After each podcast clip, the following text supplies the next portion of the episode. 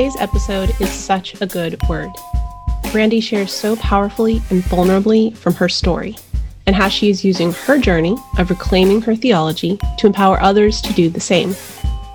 Also, I reference the late and lamented College Humor and one of their sketches that will never cease to make me laugh loudly, and rediscover just how much I'm obsessed with memes, GIFs, and other internet culture. One of the things that is so important about the work that Brandy is doing in her campus ministry, podcasting, and other activism is that she is giving language and a platform for marginalized people who are working to see the church liberated from the harms of colorism, white supremacy, and injustice. Hers is a community focus, which is a needed corrective to our westernized individualistic mindset. And yet, she is not advocating for ignoring our own walks with Jesus Rather, she is helping us to reclaim the truth that our individual journeys must be walked out in community. I hope you feel encouraged by this community here at the Multi Ethnic Table, so let's dive in.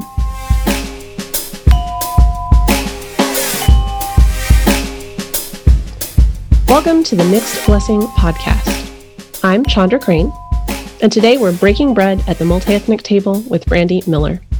So pull up a chair and get comfy Pour yourself some iced tea, maybe, some coffee. Let's have a conversation, friends.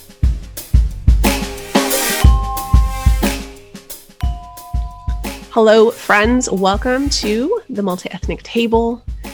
I'm so excited today to have Brandy Miller as our guest and as my conversation partner. Brandy is a ministry leader. She's been in ministry for almost 10 years now, fighting the good fight. She is based out of Seattle and she is the host of the Reclaiming My Theology podcast, which I highly recommend you give a listen to. The episode I got to listen to most recently was her interview with Randy Woodley, and it was powerful and encouraging and such a blessing to my heart. Welcome, Brandy. I'm so excited to have you here as also a coworker and a friend, and as someone that I really appreciate your perspective, both online and in the ways we've been able to connect in person. Thank you for being here. Yeah, thanks for having me. glad to be here. So, I would love for you to be able to tell us your ethnic story, especially as a mixed Black woman. I want to hear about the healthy ways that you're able to push into your Black identity to be in that solidarity posture with the African diaspora, um, to push into issues of justice. Tell us some about your heritage and your story. I identify generally as biracial. Um, even like the language of mixed is still um, new for me and still something that I'm wrestling with. But sometimes I identify as a biracial white and black woman. Most of the time, I just identify as black. Um, and so that stems from probably my, my personal experience growing up as the only black person in a white family. I was born out of an affair. And so I was raised in rural white suburbs of Oregon. And so a lot of my racialization or ethnic identity development or deformation really happened in those contexts where to be black was to be other, to be less than. And because I was surrounded by white people all the time, it was much easier in that capacity to identify as close to white as I was able to. But as I grew up and started to recognize what it means to be phenotypically black, it became clear to me that it doesn't actually matter how biracial I am though I realized that I experienced some benefits and privileges from being light skinned, I just realized that the political reality and the social reality that we live in identifies me as Black. And so to push into multiracial identity hasn't made a lot of sense for me politically and socially over the last few years because I'm always going to be too Black to be white. I'm always going to be too white to be Black-ish. But I think that that conversation in the Black community has changed significantly. And so black is black is black is right right there's a college humor sketch the how asian american are you right and there's this whole nuance and is a quarter enough which is powerful to me as my kids are a quarter thai and then three quarters mm. white uh, but then of course they convene the black group and they're just like yeah black right yep. like and i love kind of that reclamation um, as you said, of the one drop rule of no, no, this isn't a negative. This is beautiful. This is a part of your identity. And thank you so much for sharing that and sharing some of the pain of it um, and being honest with us and vulnerable with us in your upbringing and the ways that your heritage came about and how you grew up. Um, that's really honoring to us. So thank you. And I'd love to hear more about the phrase you used. I think it was deracialization Would you talk more about that just in terms of now that you are reclaiming your theology? What a powerful phrase to say, no, actually, I was, it was taken from me and now I am getting it back and it is good and beautiful and, and is my identity. Well, I think that in the world that we live in currently, especially with the heightened racial dynamics in our world, it is impossible to not know that I am Black. And so I think that there are ways that some of the claiming or owning of my racial identity is sure like a deeper, more, or not even deeper, a more kind of I don't even want I don't want to be condescending, but like a kind of an airy fairy, like I accept myself, sure, like sure. the stuff I work through in therapy. But a lot of it is just that I can't walk through the world not being black, so why try to do that? And so I think there's lots of ways that white supremacy and white culture have tried to strip kind of the culture of blackness from me in in the midst of my life and for me to have solidarity one to my own experiences as a black person embodying a black body and to the people who I most want to see liberated and freed in the world I have to do that kind of reforming work and the associative work and the solidarity work, which often looks like asking, okay, I am Black in this way. And there are other people because of how their Blackness is manifest, whether through class or being darker skinned, that or their identity, their gender or sexual identity, that those things make it so that I need to be reaching even farther into the margins of Black community to show solidarity and to expand my vision of what it means to be Black because my community is only one representation of what that looks like. That's great. Thank you. That's really helpful, especially as I think about and I have conversations with biracial folks, asking those questions of what do we bring to the table? And I think a heart for the marginalized is something we often have, not genetically encoded, but experientially encoded, right? Because we are so used to asking, how am I present in this place in my body?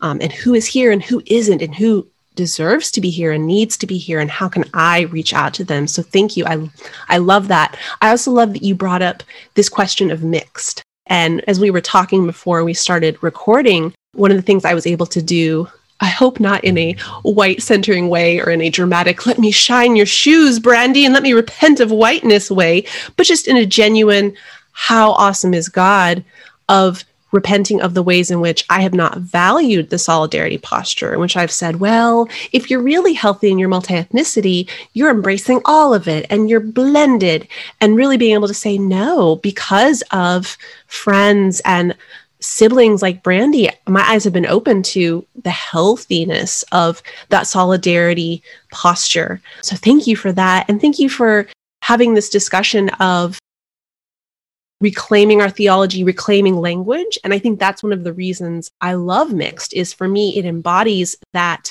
nebulousness, that fluidity, that sense of I get to push against the norm and that's actually exhausting, but it's a gift. And so I love that you are able to, in your own way, say, This is how I identify and this is my story.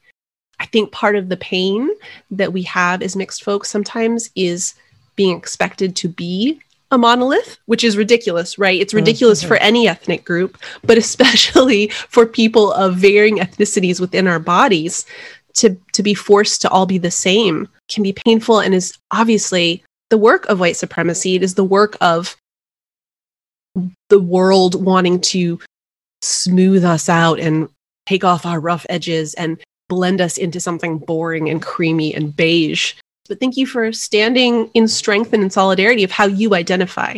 That I think will be encouraging to so many listeners to say, I can push back and I get to define who I am.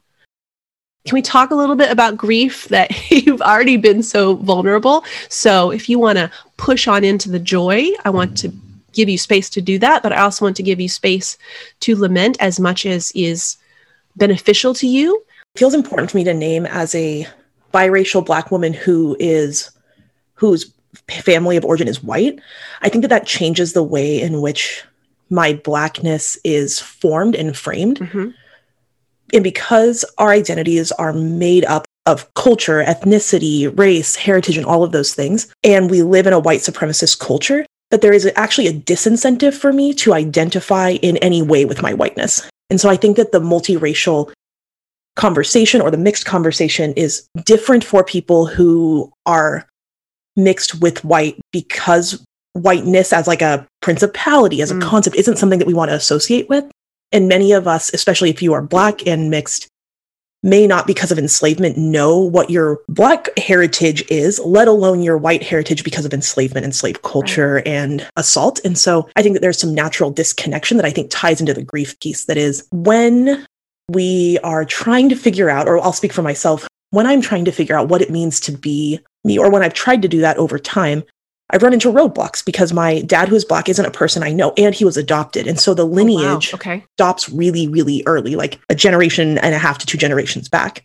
And then on my white side, yeah, like we know some of our family of origin stuff, but I actually care far less about that because I'm not trying to reclaim like an abstracted white culture somewhere else that I would have to deconstruct all the pieces of later. And so I think I have some grief in the disconnection from the history of my black identity when privilege and power have made it so that my white identity is much more easy to track down and trace, but it's something that I'm far less interested in because I embody it less and experience less of what that means to be me in the day to day.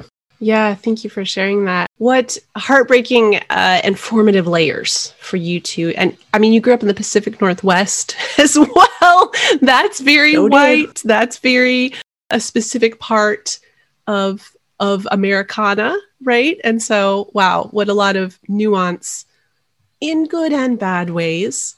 Um, I, I love that you brought up this idea of how easy it is to to push into whiteness and to talk about white heritage and identity. I think I probably watched too many humorous videos on YouTube, but it also makes me think of the one where it's the DNA test spoof, right? and it's like the white parent is like yes and we came from ireland and et cetera et cetera and then it gets to the person of african descent and they're just like um yep. mm-hmm. like i don't want to take this dna test unless it's going to tell me about my african yeah. heritage right and it's probably not because of that sense of enforced slavery the violence that often bore um, people of mixed descent so i again i just thank you for for talking about your grief. I'd love to hear a little bit more about the podcast because that is a service to the church. And maybe you could tell us one of the episodes that tied in so strongly to your ethnicity, or even just um, something about the podcast that is uh, behind the scenes that would be interesting to listeners and helpful. I think I'll go with that the latter question mm-hmm. mostly because um, as I do work trying to deconstruct and reconstruct faith experiences or reclaim theology, particularly in these couple of seasons from white supremacy, there is a way in which I'm hearing a lot of people saying, I didn't realize that my theology was so white and that that was the part of my theology that I've been internally and intuitively rejecting mm. for a long time and didn't have words to put to it, which is great. But on the other side, I think that because I've been doing this journey of interrogating whiteness, of interrogating the ways in which white supremacy exists in me and is manifest in my Black body, I've been doing that for like almost a decade. And I think that as I bring people on a journey who are really new to it, it feels like that journey needs to happen fast and right away, and that people would be kind of unaffected by it somehow. That if you just intellectualize a new reality, a new theology, a new experience, and you're going to feel better. but I think I've been coming to recognize that it is a, I think there's a disservice that I've done in some ways in putting episodes out so fast because some people are like binge listening to the episodes and then feeling like they're just deconstructing everything quickly and not having space to do the internal work of like, how does this interact with my own ethnic identity? How does this decentering whiteness actually help me to be more fully myself or free me to be something beyond just like evangelical white America, especially now in the era of Trump. Yeah. Yeah. And so I just feel like there are all kinds of ways in which the podcast has been an opportunity to help people feel less crazy, more mm, free, mm-hmm, and to mm-hmm. create a foundation for better identity development and interrogation. But I'm also realizing that I think there's a word for folks that is, as we explore identity, it might feel like it's something that's so obvious or so inherent that we should just know it and get it. But so much of our life in a white supremacist society is learning to deform or press down or compress our anything that isn't white. And so the work is to both discover ourselves and to discover what about our faith experiences and our theology hasn't worked for us and has taken our lives and has dehumanized us and to say actually there is this this thing that goes hand in hand.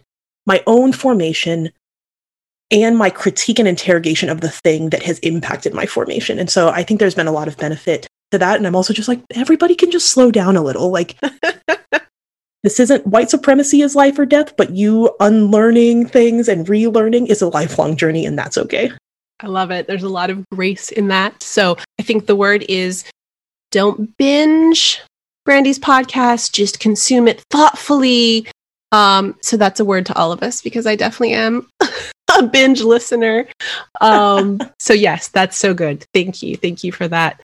That call to action, which involves rest, right? Which is what we're learning that, mm-hmm. especially yes. for people of color, especially for darker skinned people of color who phenotypically are more obviously other than whiteness yeah we got to be careful. We got to take care of ourselves and we've got to let jesus right our brown multi-ethnic middle eastern savior we've got to let him take care of us. So that is a word. Mm-hmm. and um and i will mull on that. We'll go to a quick break and then we'll be back with brandy in just a second. Today's episode is sponsored by Zondervan Reflective and Jemar Tisby's newest book, How to Fight Racism Courageous Christianity and a Journey Towards Racial Justice. This powerful book empowers conversation and next steps for all of us. Jemar is the CEO of The Witness Inc., an author, speaker, podcast host, and a dear friend of the Mixed Blessing podcast. Go to howtofightracism.com to learn more. That's H O W T O F I G H T R A C I S M.com to order your copy today.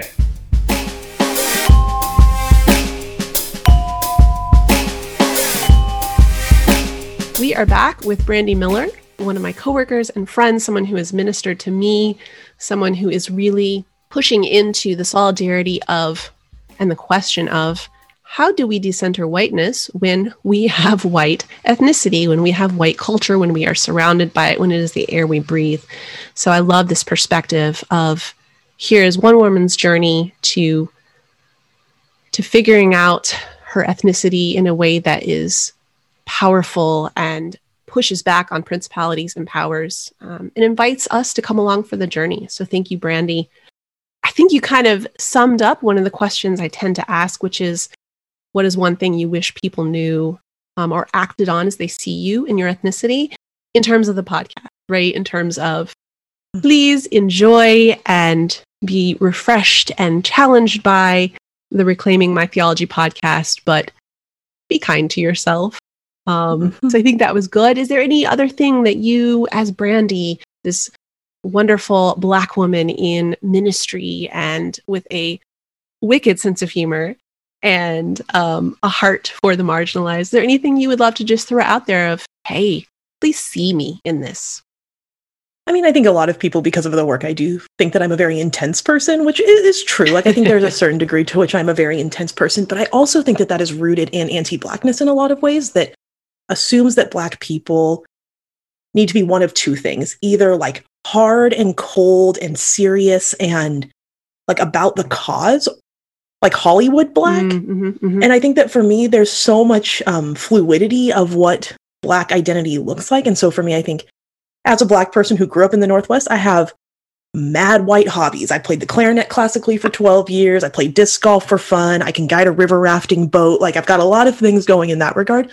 And I think that I would want my own experience of intensity to not overshadow my own humanity because I think Black people, because of perceptions of the civil rights movement and enslavement and all the trauma we've experienced rob us rob us of our ability not even our ability rob us of a perception mm. of black people that allows us just to be human and so i think that would feel important to me that that black folks wouldn't just be known by our intensity or eloquence but by our joy and expressions of interests and things beyond just the freedom of our race sure sure that reminds me of there's a, a meme again wow i consume a lot of a lot of pop culture through the internet um, of of white folks saying um, we want you to protest peacefully and then right Kaepernick kneels and they're like, no, not like that.